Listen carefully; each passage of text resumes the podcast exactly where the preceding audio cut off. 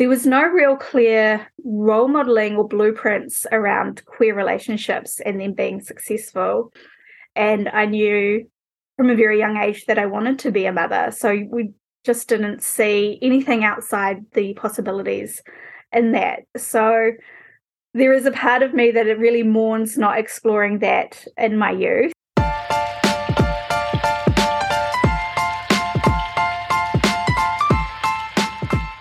Welcome to the Not Just a Mom Show, where we have open and honest conversations about the vulnerabilities and the victories within entrepreneurship and new motherhood.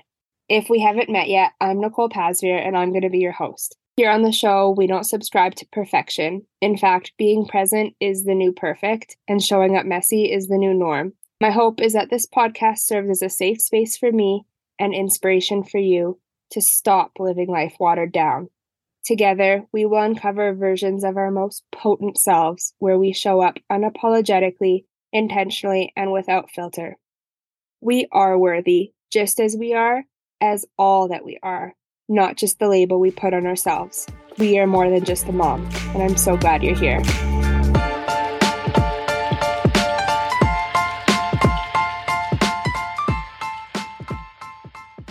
Welcome back to another week on the podcast. I can't believe this is already episode 12, but here we are. And this week is super cool because I'm joined by, I think, my farthest guest yet, and that is Dana Struthers. Dana is joining us all the way from New Zealand, and in this episode, Dana shares with us her own matrescence journey. And as we know, motherhood and the initiation into it is unique for all of us, and Dana's story is no exception. She's going to share with us the vast amount of identity shifts that she was undergoing when she became a mom, including a massive change in career, actually breaking up her marriage, and having her own sexual realization and coming out as queer in the middle of the pandemic, which was shortly after the birth of her second son. And Dana's story is beautiful and a humbling reminder of the importance of standing in your own truth and being aware of your own biases. We also hear Dana's vastly different birth experiences, the first being a home birth and the second actually being a hospital induction. And she reflects on just the importance of not attaching to a certain birth outcome and being really mindful of not just your biases, but also the opinions of your ego and how that shows up in the birth space. And make sure you listen to this episode in its entirety because I asked Dana what it's like balancing the divine masculine and feminine energy within a woman-loving woman relationship. And just how that shows up within the partnership and the household. And I just want to thank Dana for volunteering to be on the show and for being so open and vulnerable and sharing her story with us. I hope you enjoy this conversation as much as I did. Right. So kia ora, my name is Dana. I am based in Auckland, New Zealand. We have Indigenous culture here called the Māori. So there is a lot of, part of my practice is incorporating those that language and that welcome, and also signifying where we are, according to their land. So New Zealand and Auckland are very colonial words, whereas the city I live in is Tāmaki Makaurau, and the country we call Aotearoa. And Aotearoa is the land of the long white cloud. So when they voyaged from the Pacific Islands, they saw a lot of snow here, and they'd never seen that before. So that's very cool. Yeah. So I am a mama to two boys. I have an 8-year-old called Jet, and my youngest, Franco, is 4. And I share 50-50 custody with them with their dad. So we split up very early on in my youngest's life. So he was about 8 months old when we called it quits. And that was a 9-year marriage, a 13-year relationship that I just sort of came to a head to. At that time, I was battling really severe postnatal depression, which was undiagnosed. So I had been hiding it in many different ways. I think a lot of us have this idea of what postnatal depression looks like. And I kind of just thought something was wrong with me because I loved my baby. I was connected to my baby. I was breastfeeding my baby. I was getting them to school and daycare and everything that they needed to do. But there were other parts of my life that I was really trying to control in not so healthy ways, restrictive eating and just feeling really empty inside. And so it was Mother's Day 4 years ago that I sort of got to the end of the night, got the kids to bed, and I was just like, I'm done. Like, I'm not doing this anymore, and called it quits then. And it was just this real, I worked so hard with this motherhood identity and wanting to prove myself in that motherhood and be seen in that motherhood. And that Mother's Day just really highlighted for me how separate we had become in our experience in transitioning to parents, and where I had all the drastic shifts and changes, he did not. Mm-hmm. So when, after the birth of my first boy, I got made redundant from my role. I had a corporate life, if you can imagine that, and worked for a bank, and I did a lot of adult learning and development there. And after that happened, I was like, I can't imagine going back to that corporate world.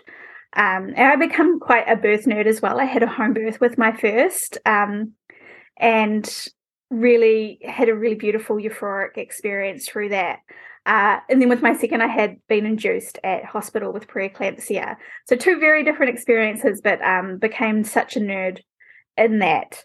And so pairing the two passions, birth and adult learning, it was only natural for me to then seek out how I could become an antenatal educator.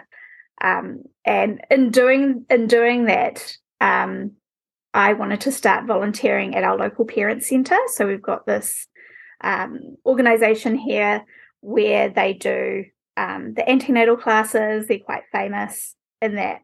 And they hadn't been doing any of the training for antenatal educators for like 5 years.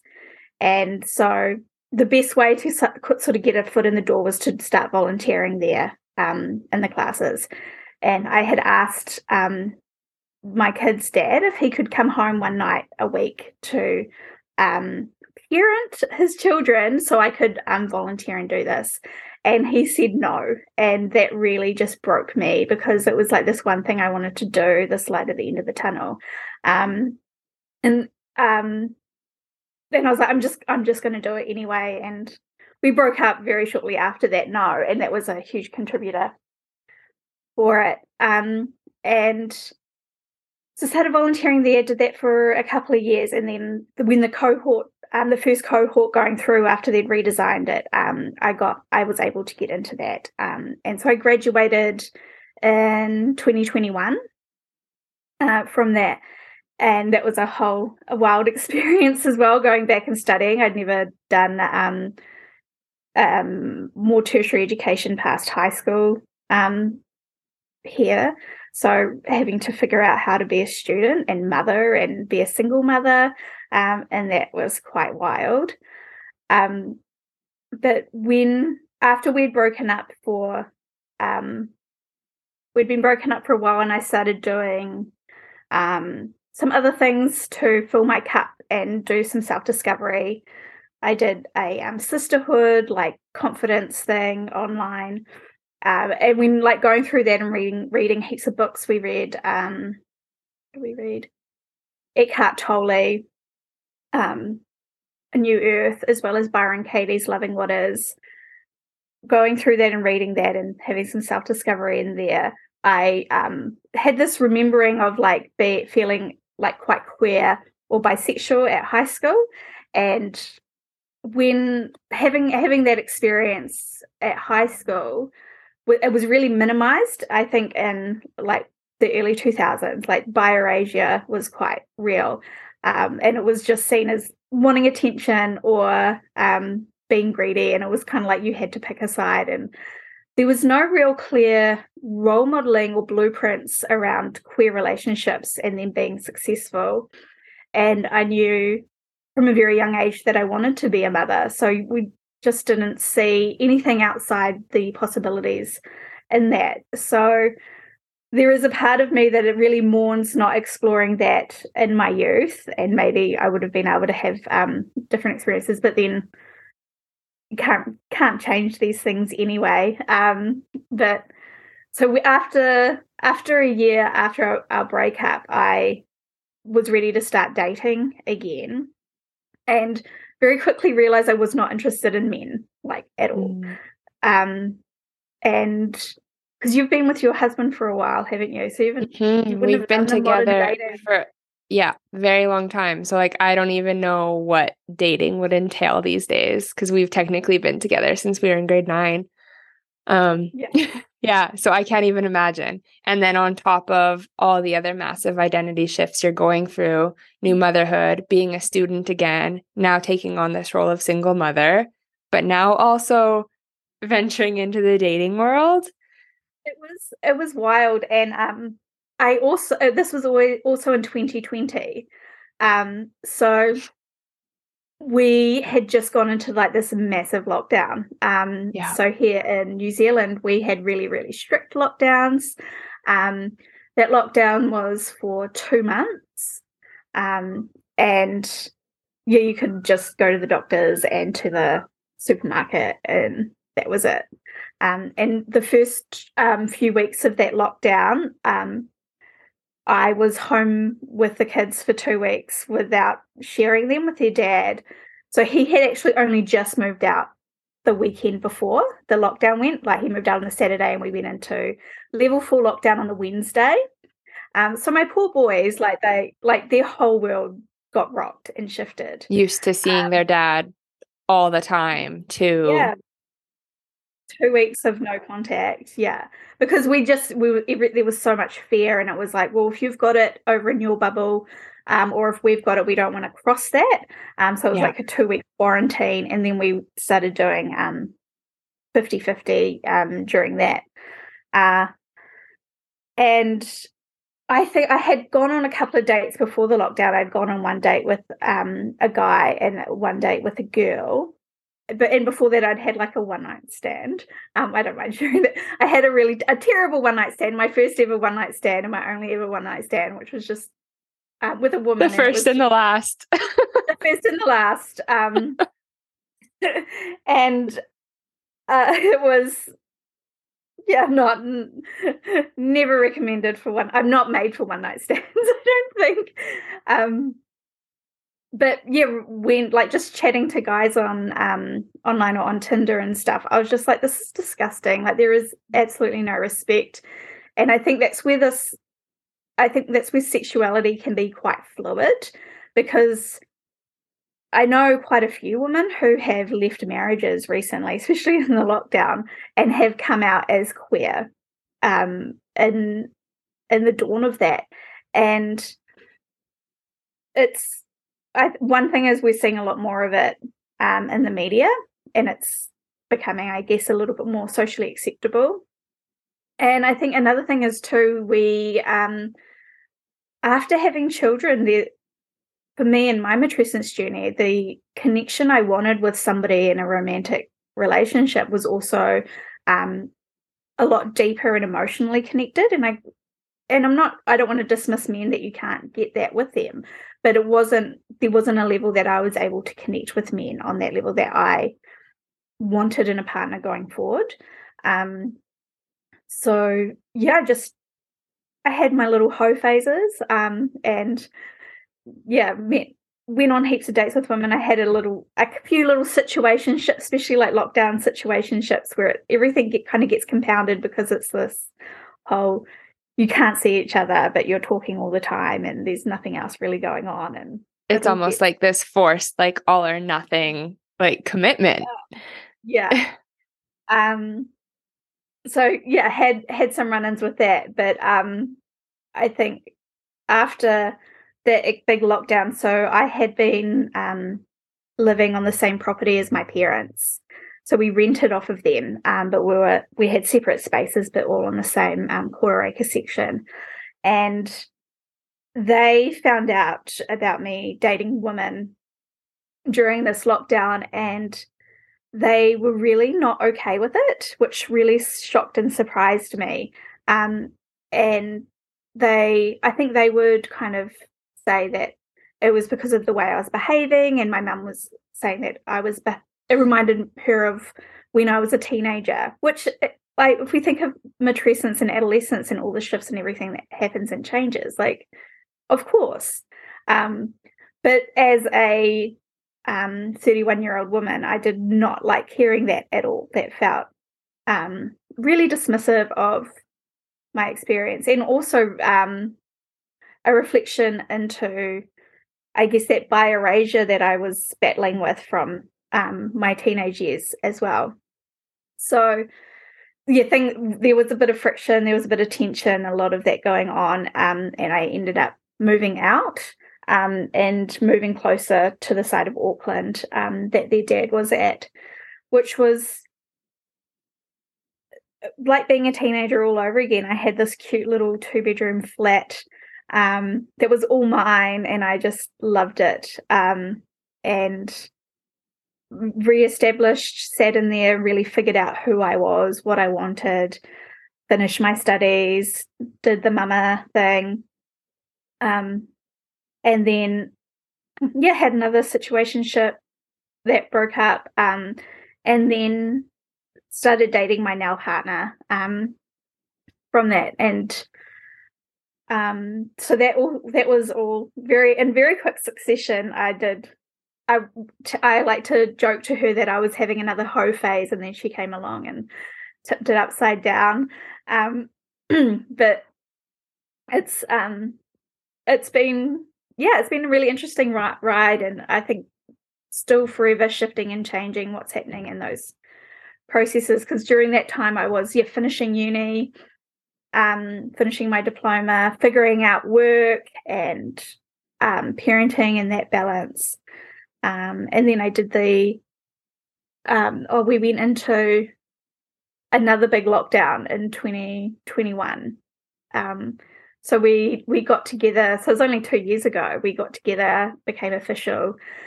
And everybody jokes about, like, women loving women relationships, like, what do two lesbians do on a date? Like, they hire a U-Haul and move in together.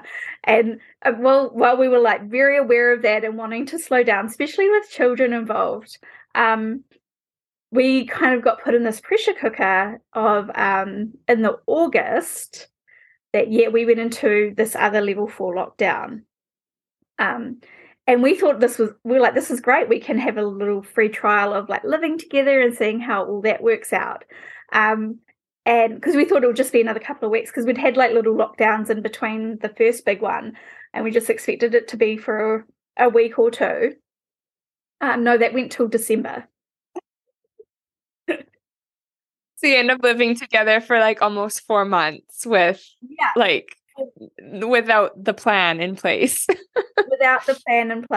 And it was really cute because the boys, like, they got to know each other quite well as well, so we did 50-50 with their dad, and it worked really well. And we would have the boys for 2 nights, and then he'd have the boys for 2 nights.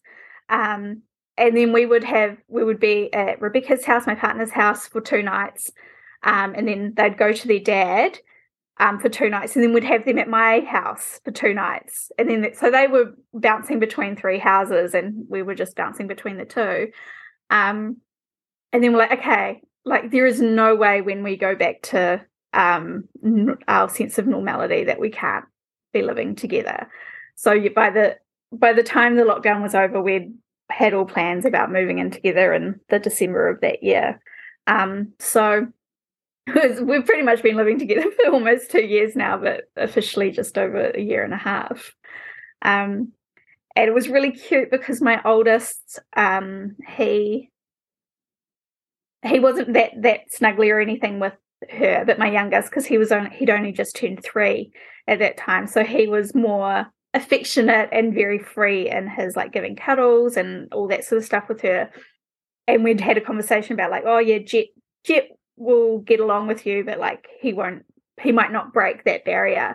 But within a couple of weeks in lockdown, he was like snuggling up to her on the couch and watching movies, and we played a lot of board games and stuff. So they really built this beautiful relationship. I think she's his favorite parent. Like, he calls her the co-parent, and he looks a lot more like his dad than he does me. But interestingly, because he's got darker hair and darker eyes, and so does she. So if they were out and about, even if the four of us were out and about, they would think that Jet was her son, not mine. Her son. That's so interesting. That's really cool to hear how quickly they were able to get comfortable with her, because I imagine that would have been a big fear of yours is, okay, well, now this new person is coming into their lives, and obviously you have chosen to be with this person, but they might not be choosing that. From my own experience, my parents got a divorce when I was not even a year old. So I am very familiar with the co-parenting lifestyle and being at mom's house and then being at dad's house. And I'm also familiar with like when my parents would be dating and my mom remarried not once but twice. And so I'm familiar with having that new adult figure in your life. And I would have been a little bit older and had, I guess, maybe more of an understanding of, well, okay, this is my dad and this is my mom. And the little version of me was like, well, I don't want another dad. So I had a really hard time letting a stepdad come into my life. So it's just really cool to hear your boys be so comfortable around Rebecca so quickly. And I'm sure the age has a lot to do with it, but I'm also sure her being and her personality and how she is around them has a lot to do with it too. What do they call her now? They just still call her Rebecca.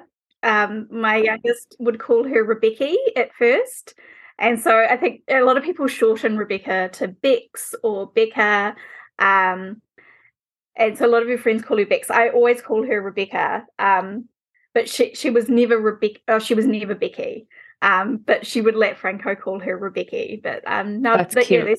Yeah, they still call her Rebecca, or they'll call her Mum by accident. But yeah, we'll see. We'll see if that develops into anything else as time goes on. But it's what I love learning about the matrescence and the seasons of matrescence and who goes through matrescence. It was really beautiful to actually identify that as a stepmother, she was going through her own season and her own initiation into matrescence, because Rebecca doesn't have children of her own. But she has been stepmum before, so she was in another relationship with a man who had two children. So she was very familiar with the role. And I think that is really significant, because there can be so much hurt in that when you are the step-parent, and if that relationship breaks up, then you also are saying goodbye to those children. So there is that tension, that push and pull with your heart, because I know that is something that is with her. Absolutely. They go through their own initiation, and then they are also facing this potential of grief if there is a breakup. And it's not just losing their relationship with you, it's losing their relationship with these kids that have basically become her own in a sense.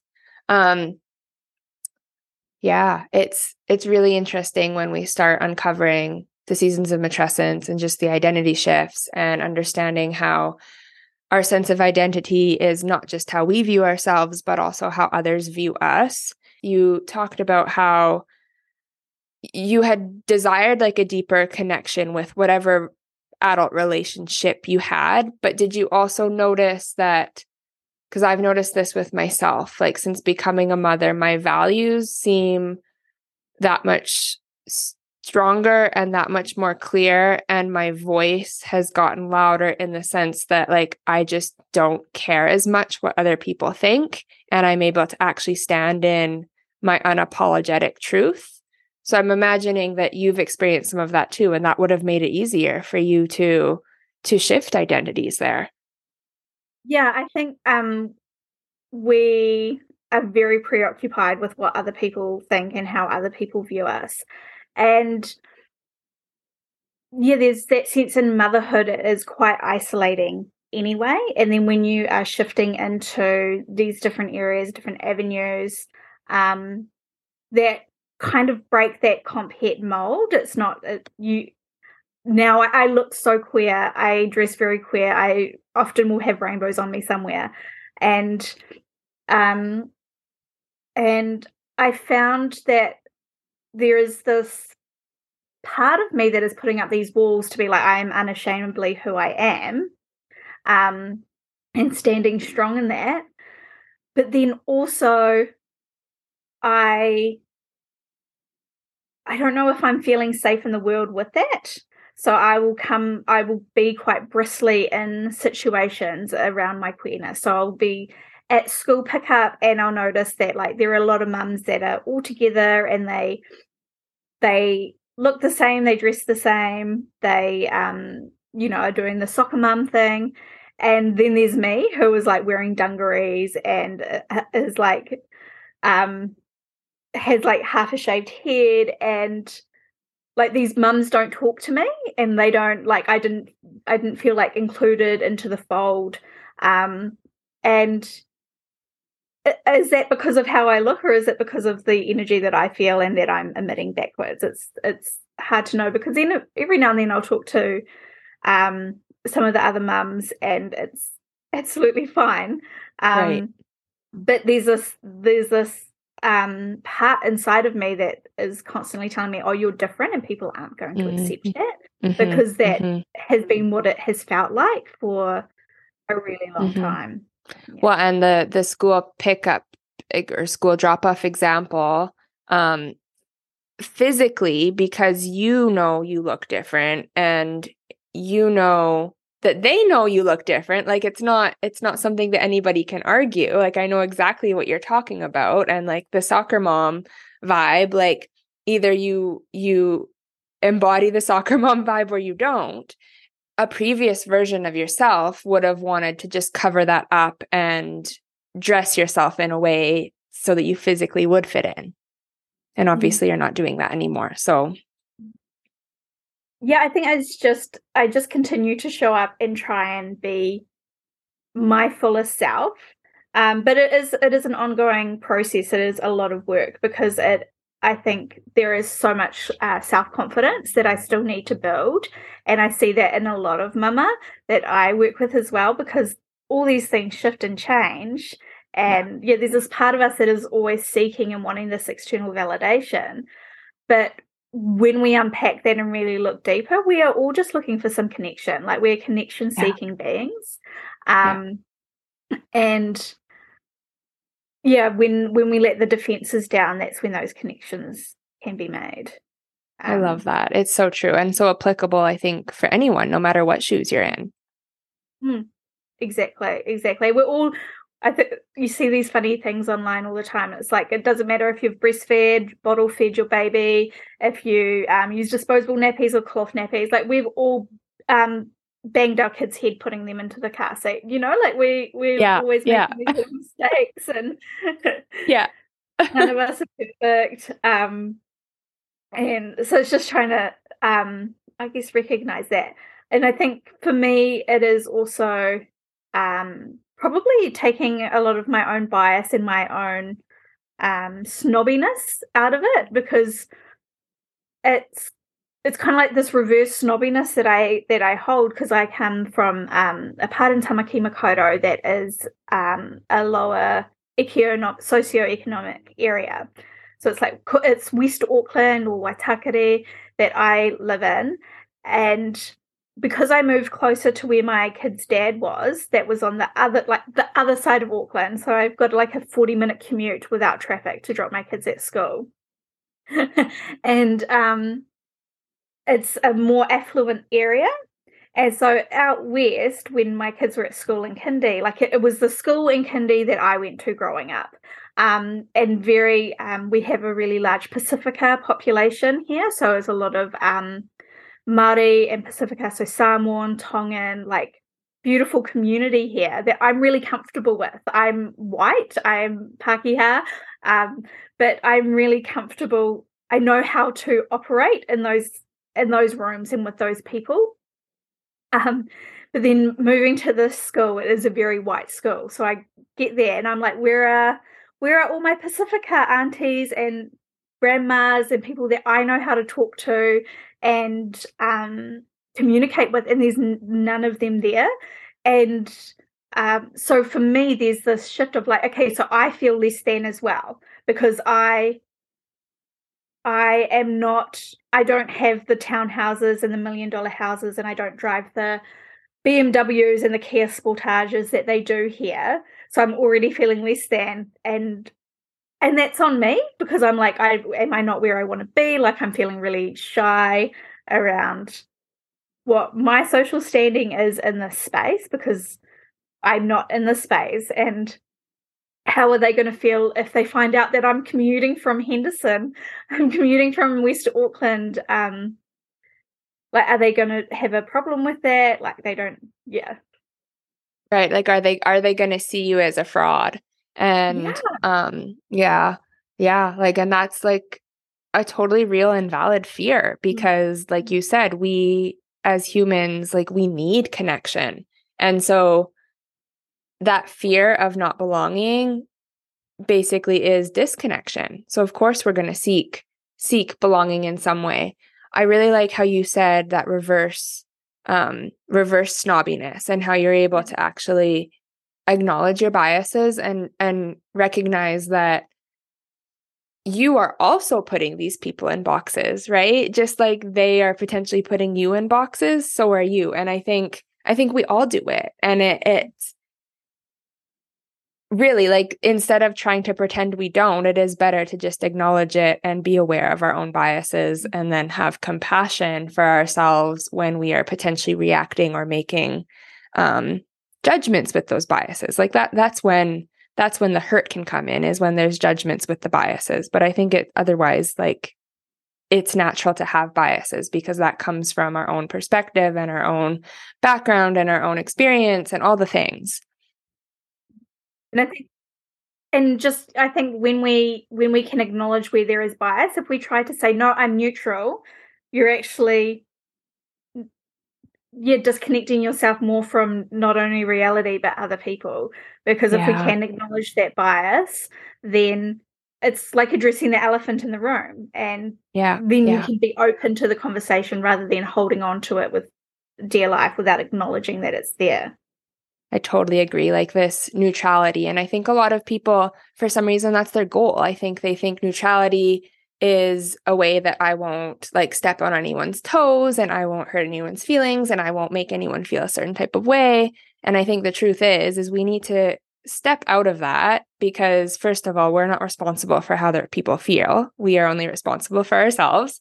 And second, like you said, like, actually, like, acknowledging and showing our biases is how we can connect. That's how we can actually, like, be on the same level with someone and be seen and feel safe and heard and acknowledged and recognized, and all the things that we need for that sense of belonging.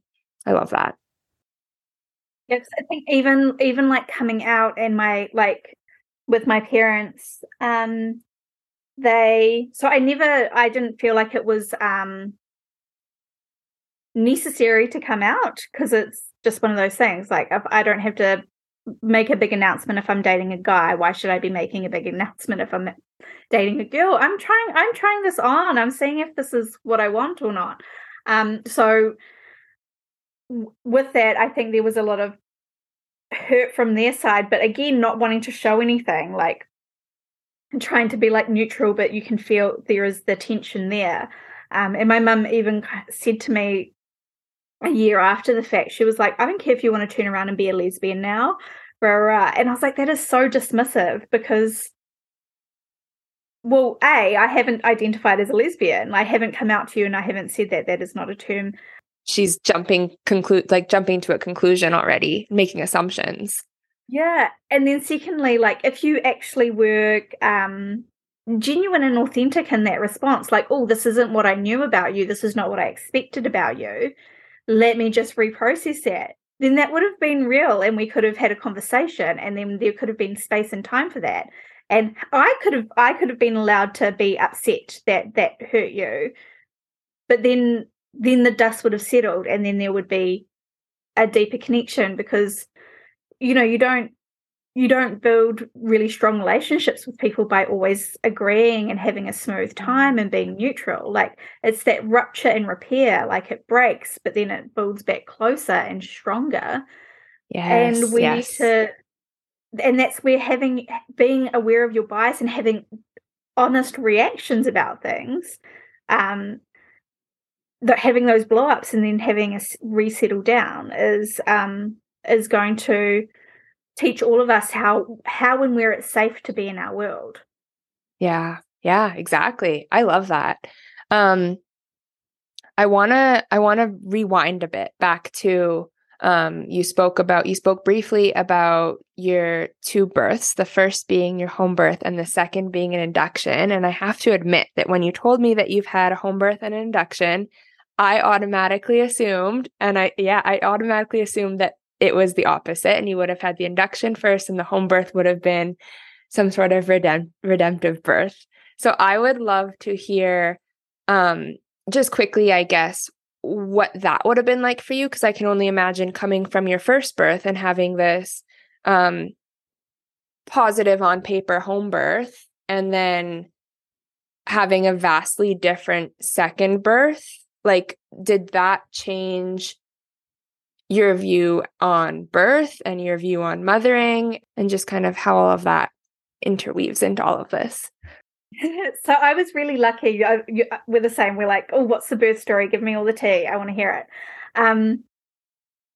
So with my first, I was really lucky that I had a colleague who had also the year before had a home birth and had a really positive experience. And so I was like, oh, that's really cool. Let me look into that as well. And the midwife that I chose was somebody who has a higher than the national average home birth rate, just because that's something that she supports as well. And I had taken the approach that there is nothing wrong with me. I'm not sick, so I don't need to go to hospital. I don't need to go to hospital to give birth.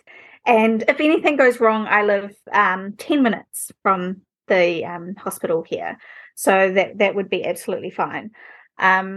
And I did have people telling me, you can't have a home birth. It's your first child. You don't know how you're going to react and respond. And I don't know where it was in me that this wahine toa, like this warrior woman that was just like, no, like I'll show you. Like, let me show you how I can do it. And yeah, he was 11 days overdue. I didn't need to be induced. I went into spontaneous labour. And managed to have him at home, and it was beautiful. It was euphoric. You know, when people talk about orgasmic birth, I was just like, who on earth is having an orgasm while they're in that much pain? But I think so. I don't think that's the right term to use. Well, not for me, but I'll say euphoric birth, because there was just this real natural high from all those endorphins and your body doing what it needs to do, and that connection and love and everything that comes after these babies are born too. And just the, oh my God, I did it. I showed them. But yeah, I did it. Yeah. Yeah. Something you said, I just want to pick up again because I really resonated with it. And you said, well, with reference to this being your first birth and people saying, well, what do you mean you can't have a home birth? This is your first. You need to see how, like, if your body can even give birth. I have a similar story in the sense that I also had a home birth for my only baby. And it was me, my own mind chatter telling myself, well, who do you think you are to be able to have a home birth for your first? You should make sure you can do it first. And I really resonate with what you said about, well, watch me. Like, I'm going to, like, almost wanting to prove to yourself or to others that you can do it. I think that was a big motivating factor for me as well. And I don't know if that's a good thing or not. I'm just recognizing that that was definitely a big motivator for me. Well, like, well, no, now I'm almost going to be competitive. Like, my competitive nature was almost coming up, and like this desire to prove someone wrong. Yeah. And I think that that's it too. When we internalize that, I think here in Aotearoa, we have what we call tall poppy syndrome. So anytime anybody sort of sticks out, they rise up, we chop them down. So So if, yeah, you get this tall poppy syndrome of like, oh, look at me, I can do this, it's a really high pedestal to chop yourself down from. So if we think about what that could do to your postnatal mental health and all those things, it can be really significant. Yeah. Yeah. Oh, that's actually really interesting you say that, because every time I've shared my birth story, it's always like, well, I had this picture perfect birth, but I feel like I almost fell flat on my face postpartum. And it almost makes sense because, yeah, I would have put myself on this high pedestal. And then in my mind, I failed. Even I didn't actually fail. Looking back, I can see that I wasn't actually failing, but to come from such a high, and then it wasn't even that I was coming down to a low. I was almost just coming back to normal, but it felt like I was drowning in the natural waves of motherhood. And yeah, had I maybe not been on such a high and viewed myself as this, whatever it was, maybe those waves wouldn't have felt so drastic. Yeah. Yeah. Because I think for us, I really love the spiritual side of birth and the liminal space that we are in, bringing these babies earthside. And I really experienced that in that birth with my first. I have really clear visualizations of being visualizing at the beach, and I felt like I had this whole spiritual support team behind me, helping me shift and bring this baby into the world, because in reality the people in the room weren't there for me. They were there to just be part of the birth. His dad was asleep in the corner snoring. My sister was there and just really keen to be involved, but even afterwards, after she's had her first, she was like, oh my god, I'm so sorry for the way I behaved in that birthing room. My mum and the midwife were gossiping, and it was just very surrounded by people but very alone, and just transcended into this different space, which is phenomenally beautiful, but then at the same time is also really disconnecting from reality, so potentially not that helpful. But I did love being there and feeling that and experiencing that and bringing Jet into the world that way. And so I did plan a second home birth for my youngest. We got Jet all ready. He wanted to cut the cord. He would have been really 4 at the time. Excited about it. 4 years old. Okay. Almost 4. Yeah, almost 4. And I think there was a really beautiful age gap. It just happened by accident, but. At 40 weeks, I got diagnosed with preeclampsia, and I didn't realize how significant that is and how dangerous that is. But the midwife was like, no, you need to come to hospital. Now it was 9:30 at night. I was like, what do you mean I have to come to hospital now? I was hoping I could maybe just go to sleep and go into labor overnight and just have the baby at home and not have to worry about it. It's like, no, you have to come. And so I think that really just started things in deep shock. I got the shakes. I started crying. I couldn't say goodbye to Jet because I didn't want to wake him up, but I needed to get to hospital.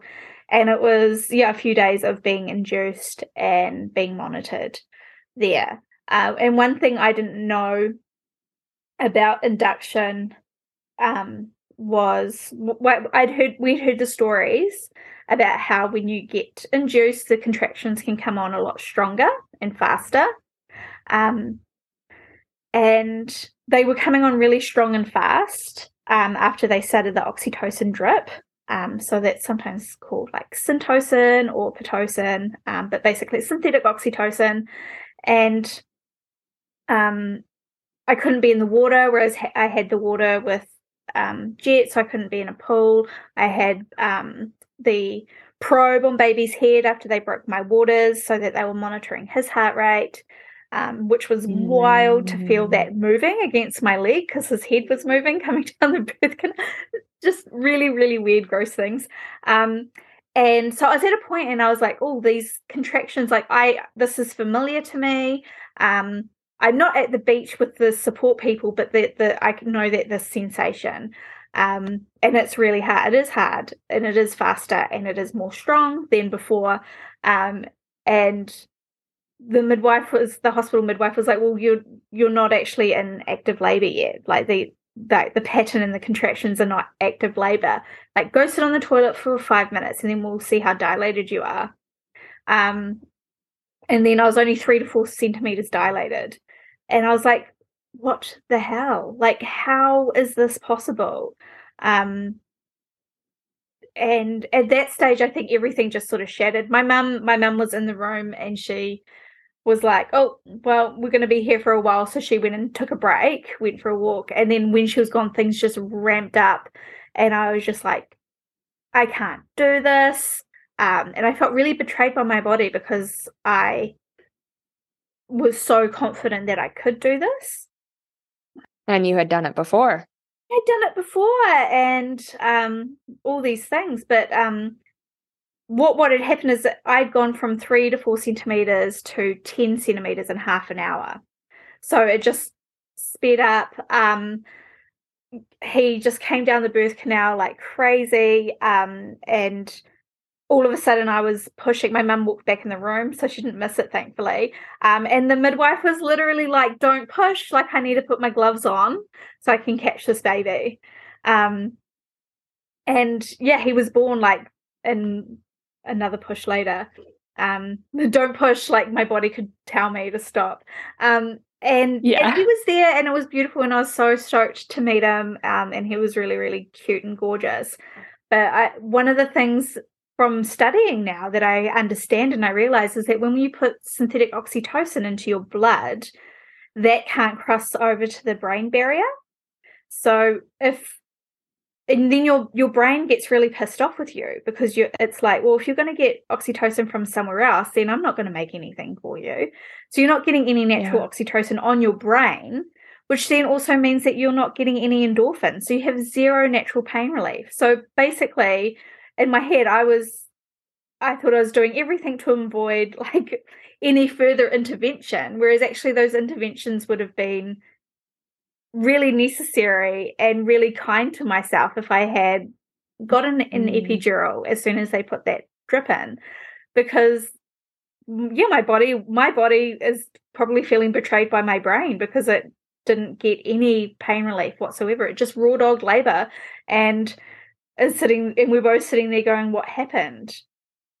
I love that perspective shift of what actually it would have been really kind to my body if I would have got the epidural, and just this conflict that your body and your brain would have been in, and also like your ego, right? The part of you that was, I did this before, so why can't I do this again? And I think that ego is the big thing, because, and I know even with the hospital staff, they were all really aware that I had planned a home birth. So maybe there was their own biases there, where they were like, well, because nobody offered me an epidural. And I'm like, as soon as you were giving somebody that oxytocin drip, I would be very upfront with my bias of, and I say it in my classes when I teach antenatal classes, I'm like, if you're getting oxytocin drip, get it and the epidural at the same time. Like, you don't do that to yourself. There is no first prize. There is no ego worth holding that for. Well, and I think it is really important, like you pointed out, that when synthetic pitocin is running through your body, that is impacting the hormonal cascade drastically. And yeah, that means there's no natural endorphins. That means there's no natural pain reliever. That also is impacting the hormones that are going to baby. And so when we're talking about showing compassion to your body, we might also want to consider showing compassion to our baby. That's a whole other story. We don't need to get into that right now, but it is just really interesting because our egos can get in the way of wanting a certain outcome. And I think that is applicable to birth, but also applicable to many other parts of our lives, right? And that hormonal cascade, because we hear of this cascade of intervention, which is like this, if you don't know anything about it, it sounds really big and scary. And you're like, oh no, as soon as I get something, like all of a sudden I'm going to have a forceps cesarean delivery, like, which is not anybody's probably first first pick. But actually, like, that's not what it is at all. But then, yeah, if we layer a hormone in cascade from there, then it's just what are we doing to support the best parts of ourselves for this? Yeah. I love that approach, because I think, well, from myself coming from kind of the more natural birth world, it can be really easy to, again, put yourself in this box of, oh, well, I want everything natural. And I don't even want to, like you said, like you weren't even offered the epidural because of we can assume the biases of the people in the room thinking, oh, well, she's going to want an as natural as possible birth because she was planning a home birth. And yeah, that's not always the case. Like, I think permission here to pivot when you need to, and just show yourself compassion in whatever that looks like in the circumstance is really important. So I love that reminder. Honestly, my ego in that time wouldn't have accepted an epidural. So it's really good it wasn't offered, because then I might be feeling certain other ways about it. But I think this is where actually informing yourself and completely understanding all those things can be really helpful as well. And I wonder, there isn't enough longitudinal studies that I've read about around having the synthetic oxytocin and if there is any correlation to postnatal depression. Mm-hmm. But it would make sense that there would be some links because of, again, I really bonded with my son, and like, he's just the cutest thing ever. But yeah, the depression for me was a multitude of factors. And when I look back now, in hindsight, there was probably a lot of signs of postnatal depression in my first motherhood journey with Jet, that it was a lot easier to hide. And it just got a lot more compounded, I guess, adding another child into the mix and then having a very different birth experience and not the expected outcome from that. Yeah, absolutely. Do you feel like, looking back, were your two experiences, like in the early postpartum days, similar, or was the support and everything pretty similar for both? Well, it was actually really different, and interesting. Like with the first, when after Jet was born, he was born on a Friday, and his dad went back to work on the Sunday. Like, he didn't take any time off. He didn't I don't think he even changed a nappy until Jet was about 3 or 4 months old. Like, he was just like, this is what you're doing. I just needed to provide for my family. And he was trying to prove himself a bit more with Franco. But with Jet, I was in a very fortunate position where I had my best friend living very closely to me. And so she's my absolute soulmate. Like, she is my person, and I love her to bits and pieces, and which could sound very strange for me now being queer, but there's never been any romantic interest there, but it's purely platonic. But like, we just get each other, and so it didn't matter that Mark wasn't there, because I had Anna, and Anna was showing up to cuddle my baby. She was showing up to cuddle me and bring me tea and feed me. But then before I got pregnant with Franco, she moved to Thailand and has been living there for 5 years now. And it's just been really rude. So, and it was actually Anna on the, we were having a phone call after I called her, and I said, I've left Mark. Like, I've broken up with him. Like, this is it. And talking to her about stuff on that Mother's Day 4 years ago. And it was her all the way in Thailand saying, something's going on. I think you need to talk to a doctor, because it's more than just this, Dana. Mm-hmm. Interesting. Yeah. Huh. Isn't it interesting how sometimes we do need that outsider's perspective to help us recognize something and reflect something back to us. And I mean, often we might not be in a place to listen, but I think when it comes from the right person, and so in your case, she would have been the right person. When it comes from that person, we're often more available to listen. So it sounds like it's good she said something. Oh, yeah, it was pretty severe. Yeah. So she saves my life. Oh, I love that. Another question I wanted to ask you, and you just reminded me of it when you mentioned that your ex-husband was kind of in the mentality that he just had to provide for his family. I've been dissecting, I guess, like masculine and feminine energy, and just kind of realizing that we live in a very masculine culture, right? The masculine energy is much more supported than the feminine energy, I would say. And in terms of the typical roles that we see with like a mom and a dad, and it sounds like Mark was under this umbrella too, thinking that, well, as the father, like I just need to provide for my family. And that often looks like financially.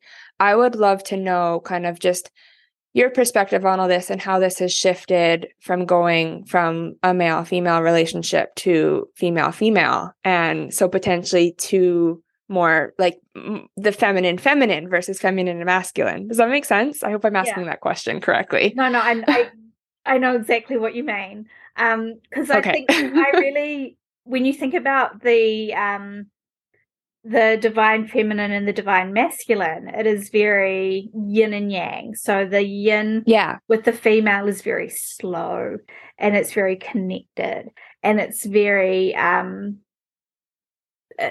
it's more emotions based than it is productivity. Whereas the yang, when we get into this yang energy, it's very much do and produce and capitalism at its finest. Exactly.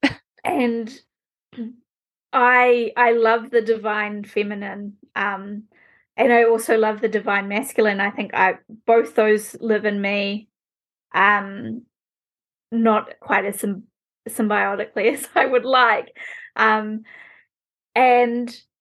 it's really interesting to see it played out in the contrast of those two relationships, because I think with my comp het, so that compulsive heteronormativity thing, in my mind I was like, I've just got to find the most masculine, manly man in the world. And that's exactly what I did. I found the most masculine, manly man you have ever met. He is just all yang, and he's just do, and he owns a gym, he owns a CrossFit, he does like the powerlifting, the Olympic lifting, like he's testosterone on a stick. And that is so the opposite to me. I am not CrossFit. I am but I tried to fit into that really hard, really tried to squeeze myself into that box, and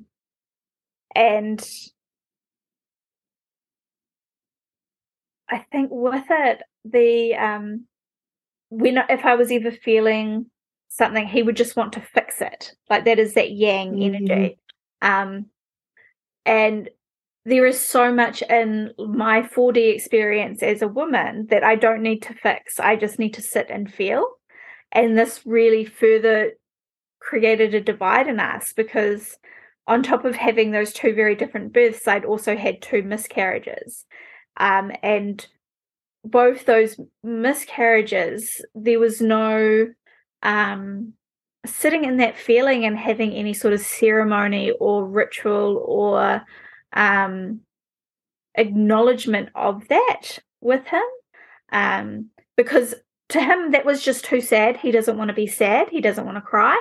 I just want to be happy. That's the emotion I'm choosing to be, and that's all I'm going to be, which is great. That's great for you. If that's, I can't tell him that that's not the experience he should have. But for me, that was just 2D. Like there was no depth to that, and that really, I guess, shines a light on how we were navigating in the world. I wanted to have some process, have some ritual around us, and he just never wanted to talk about it again. Mm. Well, and speaking of boxes, like, it sounds like he's really putting himself in that box of, I'm a man, I can't feel anything except happiness. And so anytime any other emotion would come up, he's suppressing those emotions and trying to fix them and trying not to feel them. And I think socially, like, that is accepted versus holding space for those emotions and slowing down and having ritual and ceremony around them. That isn't as accepted. That's a bit more countercultural. Yeah. And it's all this really countercultural stuff that when you start to unpack it, we can see where the patriarchy and where this toxic masculinity is really killing us from the inside out. Because I think even in that, when you're looking at just that productivity and that drive and that go, I mean, that's great when you are in a spring or in a summer season, but we can't have summer forever, right? We can't. You need to go back. It doesn't matter how masculine or how much testosterone you've got. We still need to drive and feed that, and you're further removing yourself from humanity and your own humanity when we do that. But it is so acceptable, all these things that are really culturally acceptable, when it comes to that yang, and it comes to that, even how you're looking after your body. I think if we pulled back a lot of that wellness culture and a lot of that gym culture, we would see that there are a lot of men that are really struggling mentally and emotionally, and a lot of them have so much dysphoria and some real bad eating disorders and really these strict controls that are not, I get, in my opinion, that are not part of a real human experience. Yeah, because again, they are almost being told that they need to be on overdrive and autopilot and continuing to show up a certain way. And in this case, continue going to the gym and make their bodies look a certain way and be in this do, produce, get bigger, stronger, faster mentality. Yeah, scary when you think about it. What is socially acceptable to look like? What percentage of fat can be in your body? And then if anybody's overweight, then you're the unhealthy person. Whereas if you're 5 kgs overweight, you're all right. You're going to survive. You'll get through winter. If you're 5 kgs underweight, your risk of mortality goes extraordinarily up. But we're not having that conversation on any platform that is meaningful for insurance, healthcare, all those things. It's so true. Mm-hmm. Yeah, it's so true. So tell me a bit more about just like the divine feminine and entering into a relationship with another female and what that kind of looked like, I guess, for you in your own roles, but also, just like the perspective on all of that. I would just love to hear more about that. Yeah, I guess just in our dynamic, it would be very different for probably other women loving women, but where we are, we're both very emotionally charged females, emotionally charged wahine. And I think just the experience of being female, we come with so much trauma, and that a lot of that trauma is stored in our body and comes from the society that is around us and generations. Generational, absolutely. And there it can be a push and pull with sitting down and having these big, deep and meaningfuls that are just beautiful. And we do that quite often. We have big, deep and meaningfuls. We have big cries. We hold each other and all those beautiful things. But then sometimes we both just need to be in the yang, but we just get so caught in this yin, and it's so much energy as well, going through the emotion. but it is probably the safest I've felt in myself, that is allowing me to process a lot of trauma, because my body, my heart, my spirit is all feeling quite beautifully held. And it's a good learning for me to then also recognize that in somebody else and that they need to be held, because for so long there wasn't room for me to hold that for them, because they, Mark especially, he didn't want to express that. Right. Whereas I need to figure out how do I have space for my stuff and then also have space for Rebecca's stuff, and how do we.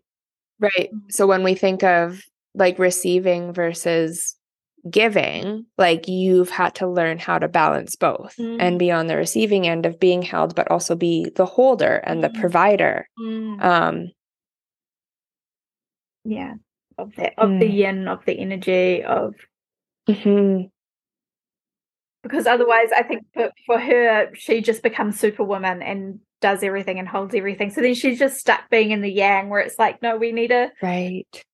Yeah. It's all about balance. It's all about balance. We're trying to pull down these social structures. And we are just being in this relationship. Yeah. I love it. I'm mindful of the time. Yeah. This has been an amazing conversation. We've already touched on so many different threads. Is there any final thoughts? Is there any final thoughts you'd like to touch on or quickly say, or any other tangents we should quickly go down? We'll just probably have to do this another time, because there's so much. Yeah, absolutely. It goes, the tentacles go out, and then I think it's all just coming in. I think my key takeaways are constantly, and even in group environments, is just that that trust and safety. It is sharing stories that are either your own or you have permission to share, and then then really recognizing that bias. And once we do that, we build that trust and safety in our connections with other people, and are aware of that bias. It opens up so much more space and room for genuine connection. Absolutely love that. And that, for me, that's a big part of what this podcast for me is about, is having space for people to share their story, because I know how powerful storytelling can be.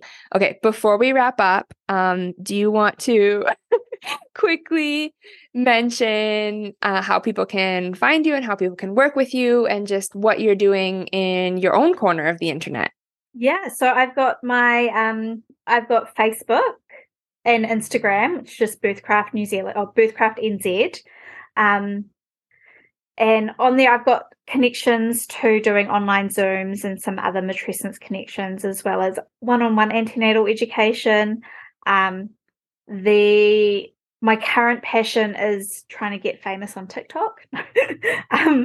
It's just at Dana Birthcraft NZ, and it's just fun doing a lot of just going on there and popping on, doing lives, and finding different unique ways to deliver information. So always happy for a follow share. My website is birthcraft.co.nz. I've started doing some blog posts on there as well, just to help me do my verbal diarrhea, and then make that into a nice little concise post that goes on Instagram or Facebook. Yeah. That's what my podcast is for, the verbal diarrhea. I love it. I also love that you said, like, and I love how you said that TikTok right now is kind of a place for you to try different things on for size and maybe have a little bit more fun. And I think that's kind of a theme with this whole conversation, is not being scared to try something new on. Because it can be so easy to just put ourselves in that box, or tell ourselves that we need to be a certain type of way so that we can stay connected and maintain that sense of belonging. And no, like, that's just like crushing ourselves, and it's keeping us small. And story of my life is, no, I need to actually like expand and move to my edges and try things on, permission to pivot, permission to change, permission to evolve. Hearing from you. So say hi, DM me on Instagram, and give me a follow at Nicole Pasvir. Until next time.